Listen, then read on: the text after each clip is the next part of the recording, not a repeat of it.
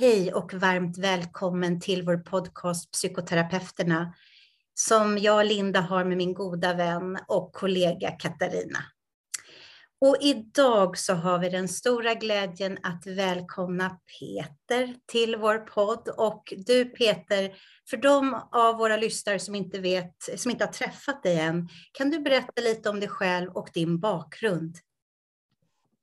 Ja, Peter Fowelin heter jag och jag, om man ska gå långt tillbaka, så har jag en bakgrund som högstadielärare. Men det börjar bli ganska länge sedan, det var på 90-talet.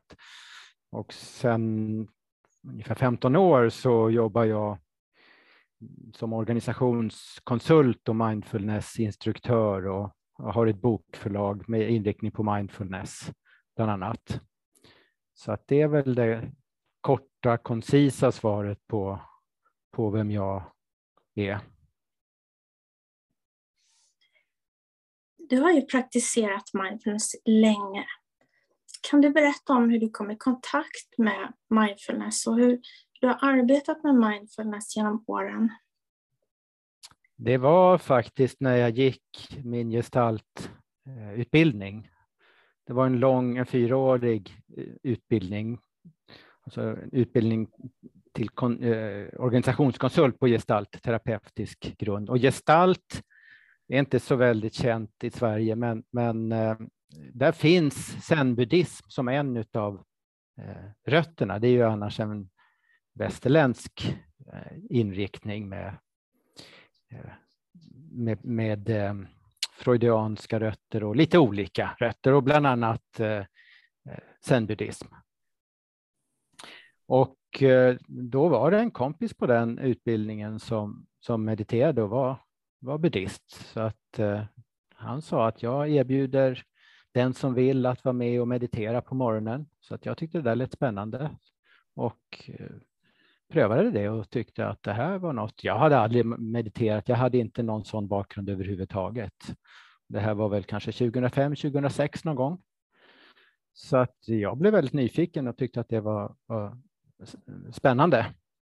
Och sen hampade sig så att jag skulle skriva en artikel i en ledarskapstidning. Och då bad de mig att skriva jag skrev om massa olika saker, men bland annat om mindfulness. Och då intervjuade jag Ola Schenström som man kan väl säga var den som satte igång den stora mindfulnessvågen i Sverige vid den tiden ungefär.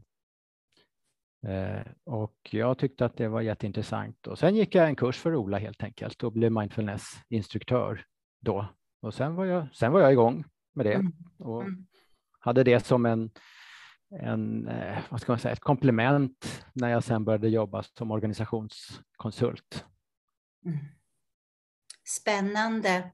Och vilken tur att du gjorde det här Peter, för att du har ju verkligen också lyft det här med mindfulness i Sverige. Du har skrivit böcker och just det här med mindfulness i skolan. Vad tänker du att mindfulness genererar som gör att det är extra viktigt och hjälpsamt i skolmiljö? Ja, jag skrev ju och gav ut boken Mindfulness i klassrummet. Den kom ut 2011. Parallellt under ett par år så hade jag jobbat med kurser i skolans värld och träffat lärare och som redan hade upptäckt lite, så vi hjälptes åt en hel del med att utforma övningar och så vidare. Så att jag fick god hjälp av lärare för att utforma de där övningarna. Och det blev ju tydligt när jag höll de kurserna och när jag hade den där dialogen med lärarna hur otroligt hjälpsamt de tyckte det var för att hantera sina elevgrupper och för att hantera sig själva. Så att det är klart att dels handlar det om att må bra, men det är ju mer än så. Det handlar ju när det gäller, och vi ser ju hur, det är många undersökningar som visar att elever idag mår ju inte särskilt bra. Och ju äldre de blir desto knepigare har de det, och inte minst tjejerna har det jobbigt och allt med sociala medier och så vidare. Och det är en oerhörd press i skolans värld. Skolan är en helt annan värld än det var när jag var lärare på 90-talet. Nu är det sån oerhörd press på att man ska prestera resultat och på kurser och betyg, och sen är det hela det här med sociala medier, att man också ska vara en perfekt person på något vis. Så det är väldigt mycket press på eleverna. Så precis som vi vuxna mår väl av att få till oss lite mindfulness förmågor, så mår ju barnen väl utav det, och ungdomarna också. Mm. Mm. Och sen helt enkelt bara, jag menar, det är bra för, det är precis lika bra för lärare, de är precis lika pressade där. De är totalt chockade idag, också mycket värre än när jag var lärare. Så att det handlar ju också om att hitta sitt självledarskap. Att kunna stanna upp när man är på väg att agera på impuls, när eleverna trycker på ens knappar eller när man är stressad. Att kunna ha det där lilla momentet där man säger stopp till sig själv, vad håller på att hända nu, och hur reagerar jag bäst på det som händer just nu, och inte bara reagera på impuls. Det behöver vi ju alla. Mm. Mm. Så det här är väldigt hjälpsamt både för elever och lärare, för hela skolmiljön då, som du beskriver här så väl.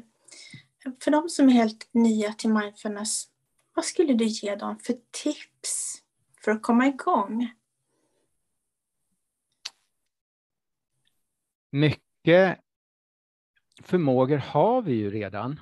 Vi kallar det för mindfulness ibland, men det är ju inte alltid så himla märkvärdigt egentligen. Jag tycker att det är klart att man kan, det är jättebra som jag gjorde att gå en kurs och läsa böcker och så vidare och få kläm på det. Och det behöver man ju för att få kläm på det efterhand. Så det är ju det enkla rådet, men jag tycker också det handlar mycket om att tänka efter och hitta platser och situationer där man kan få stillhet, tystnad, alltså få där man mår bra helt enkelt och kan koppla upp sig på sig själv. Vi behöver det idag. Det är så oerhört mycket stimulans och vi har så mycket krav på oss. Så att hitta de här situationerna och platserna där man känner att här mår jag bra och här kan jag vara med mig själv och koppla upp mig till mig själv på ett sätt som gör att jag stärks och känner stadga och stabilitet. Och det där är inte så, det är inte alltid så lätt. Och vi är olika. En del är bekväma med att koppla upp till sitt inre, men för andra är det ju läskigt helt enkelt. Mm. Och då gäller det ju att göra det där man är bekväm och mår bra, om det är på en strand vid en solnedgång eller om det är favoritfåtöljen eller framför brasan eller vad det är. Så det behöver inte vara så himla märkvärdigt egentligen, utan tänka okej, var finner jag den där platsen där det är skönt för mig att koppla upp till mig själv. Och sen så därifrån får man ju ta det vidare då, för mindfulness har ju ändå ett antal olika förmågor som är ganska tydligt specificerade i den här västerländska mindfulness-traditionen. Och det handlar ju om att inte vara dömande och acceptans och tålamod och tillit och inte sträva och så vidare. Så det finns ju ett antal sådana nyckelord. Det där får man ju ta efterhand då. Som om man tycker att ja, men det här var bra för mig. Mm. Du beskriver väldigt fint, Peter, apropå det här med självacceptans och självomhändertaganden. Väldigt fint sätt att faktiskt läka sig själv och hitta stunder för det. Och bara det här som jag tycker var så fint också, det här med att ja, men vara i kontakt och i närvaro med sig själv. Och det kan väl vara bara att man drar några djupa andetag, alltså för att hjälpa nervsystemet att koppla av. Eller hur? Att det egentligen med ganska enkla medel, att det behöver inte vara så stort. Jag tror att många har en skepsis till mindfulness för att, eller vad säger du? Att man gör det mycket större än vad det behöver vara.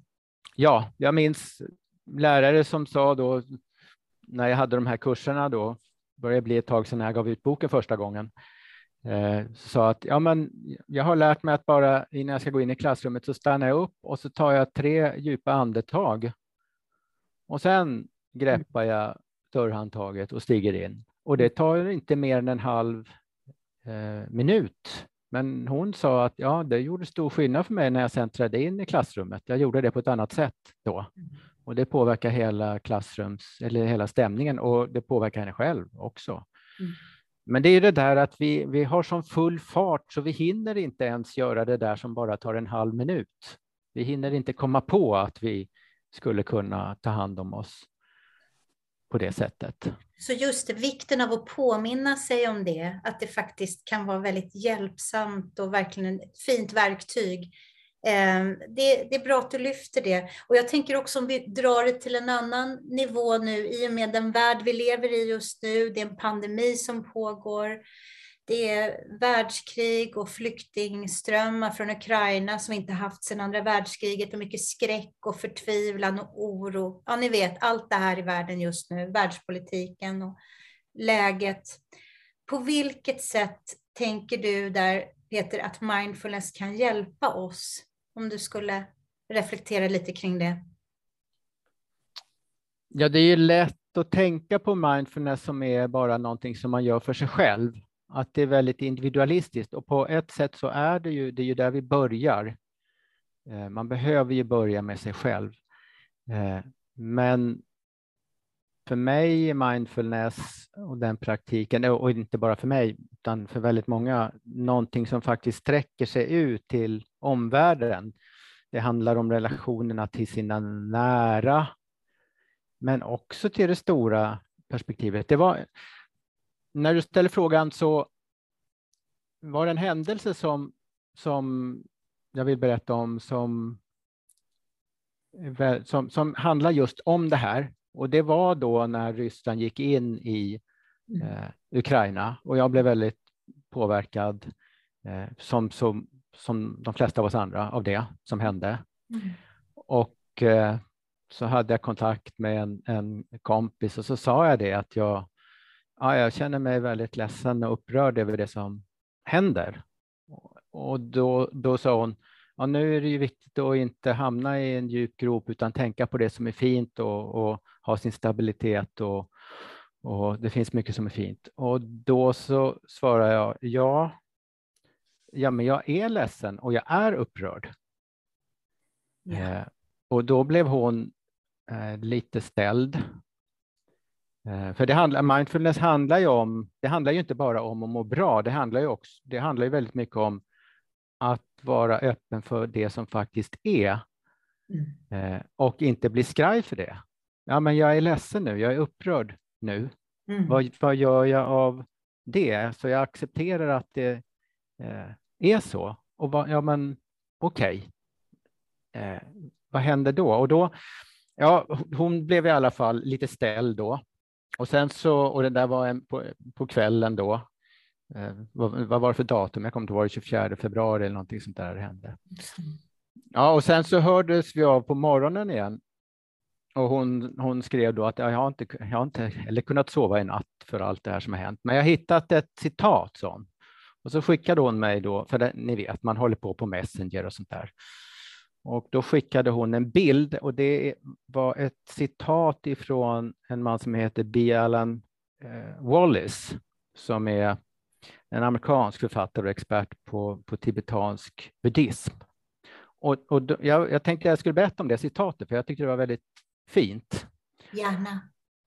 Ja, och då säger han, jag tar det på, översätter lite fritt på svenska då, att det första steget för medkänsla, för det här är ju begrepp som hänger ihop, det är mindfulness och medkänsla och sådär, speciellt i tibetansk buddhism då.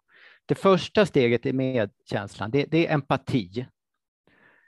Och när vi känner empati till exempel med det som händer i Ukraina, med de som lider där, jag menar, då lider vi ju själva. Jag blir ledsen, jag blir upprörd. Mm. Men då så säger han att det här lidandet som vi känner empatin, det är det som ger bränsle för medkänslan. Medkänslans eld. Tibetanerna kallar det för sevashuk, alltså hjärtats styrka. Mm, vackert. Mm. Och det här hjärtats styrka, det är det som väcker upp medkänslan. Så lidandet blir då alltså ett bränsle för att väcka medkänsla.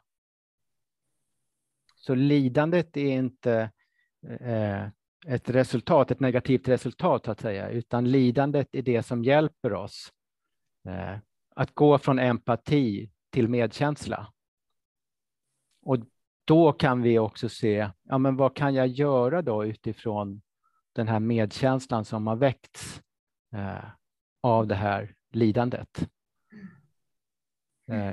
Och det var väl, då svarade jag henne, ja men det här var ju precis. Det här var ju precis. Och så tackar jag henne för det här citatet. För det gör ju att på det sättet så kan vi lyfta oss ifrån det vi sitter med och se, vad kan jag göra i världen då? Vad kan jag göra för en annan människa? Vad kan jag göra för att lindra lidandet för andra när jag nu ser att de lider?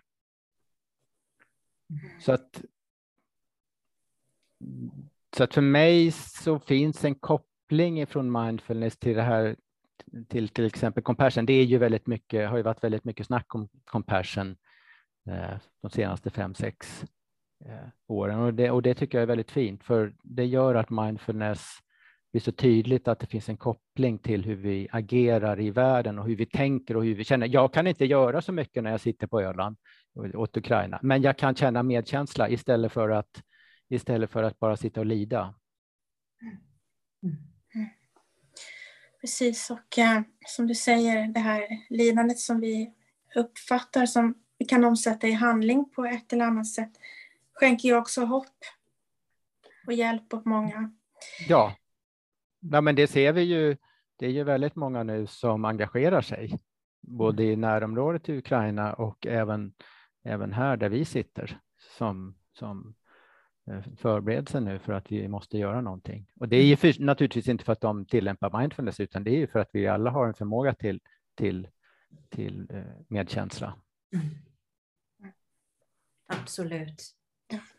Så tänkvärt och viktiga ord, verkligen. Ja, nej men det var viktigt, och jag tänker så här, eller vad säger du Katarina? Vi pratade lite om det här inför det här avsnittet, vad kändes viktigt, och då sa vi just det att när vi lyfter mindfulness och att det faktiskt finns vägar att också hantera det här och göra någonting av det också, värna demokratin. Apropå lite loving kindness och metabhavana utifrån lite mer buddhistiska termer i det här med mindfulness som du också har lyft så fint Peter idag. Och vad säger du Katarina? Vi verkligen tackar Peter. Ja, vi är så glada att du kunde komma, och så många intressanta och aktuella ämnen som du har berört här. Och det är någonting som säkert går, som man kan spinna vidare på länge, men vi har börjar närma oss avrundning nu. Jag undrar om jag skulle kunna ställa bara en liten kort fråga i anslutning till det här med skolmiljön. Någonting med förskola, åldrar, när det här passar extra bra att introducera mindfulness i barngrupper. Har man sett något sånt? Och om det finns någon koppling då, eller man kan se mobbningstendenser som minskar, eller det sprider sig som ringar på vattnet, den här goda stämningen. Ja, om jag börjar med den sista tråden så är det lärares erfarenheter som jobbar med mindfulness. Jag har i min bok Mindfulness i klassrummet, jag gav ut den i en ny utgåva i höstas. Och där finns ett kapitel om, jag tror det heter du, jag och hela gruppen. Alltså hur använder vi det här för att stärka elevgruppen? Och det säger lärare att det blir en stor skillnad i elevgrupperna när man jobbar med mindfulness. Helt enkelt för att barnen, eleverna, de blir omtänksamma, de blir uppmärksamma, de märker vad som sker och de bryr sig om varandra. Och det är ju också lärarna som medvetet jobbar med den typen av övningar. Att man både lär sig att uppskatta sig själv i första skedet. Och i nästa skede så vänder man det också mot sina kamrater. Och att uppskatta varandra och ge varandra uppmärksamhet och positiv. Alltså skapa positiva relationer. Så att det har stor betydelse. Men det finns ingen vetenskaplig studie direkt som jag känner till som säger att mobbningen minskar. Utan det är sådana erfarenheter som jag har hört att lärare har. Och sen när det gäller åldersgrupperna så jag har ju mitt förlag, Dana förlag, och där finns en bok som heter Stillhet i förskola och skola, och det är Anna Bornstein som har skrivit utifrån ett projekt som har funnits sedan slutet av 90-talet som heter Drömmen om det goda, och de jobbar väldigt mycket i förskolan. De jobbar i gymnasiet också och alltså över hela spannet, men väldigt mycket erfarenheter från förskola. Så att det funkar direkt när barnen är små och börja. Det är bara det att man får anpassa. Och så får man vara kreativ. Det går ju inte att sitta på en meditationskudde och jobba med mindfulness när man jobbar med barnelever, utan då får man vara kreativ. Och då handlar det om att ha kläm på vad är kärnan i mindfulness. Vad är det vi vill skapa? Vad är det för förmågor? Och sen så får man vara pedagog och vara kreativ och hitta på övningar och metoder och sådär. Och det gör de med jättestor... Det funkar jättebra att jobba med de allra minsta barnen. Så fort man kan börja jobba med barnen i grupp så går det att börja jobba med mindfulness. Så att, och då kan jag verkligen rekommendera boken Stillhet i förskola och skola, för där finns en massa exempel på det. Min bok är mer inriktad ifrån alltså typ F-klass eller årskurs 1 och sen uppåt. Men Anna Bornstein har skrivit mycket i den boken om hur man kan jobba i förskolan. Ja, och det är det här projektet Drömmen om det goda som jag också absolut... Det är inte ett renodlat mindfulness-projekt, utan det är kontemplativa metoder och stillhetsmetoder, men mindfulness är ju en del i det då. Och jag minns, Peter, när du berättar, jag kommer ihåg att när jag jobbade som skolkurator för ganska många år sedan, då pratade man mycket om det här, att elevhälsan ville få in det här drömmen om det goda i skolans värld.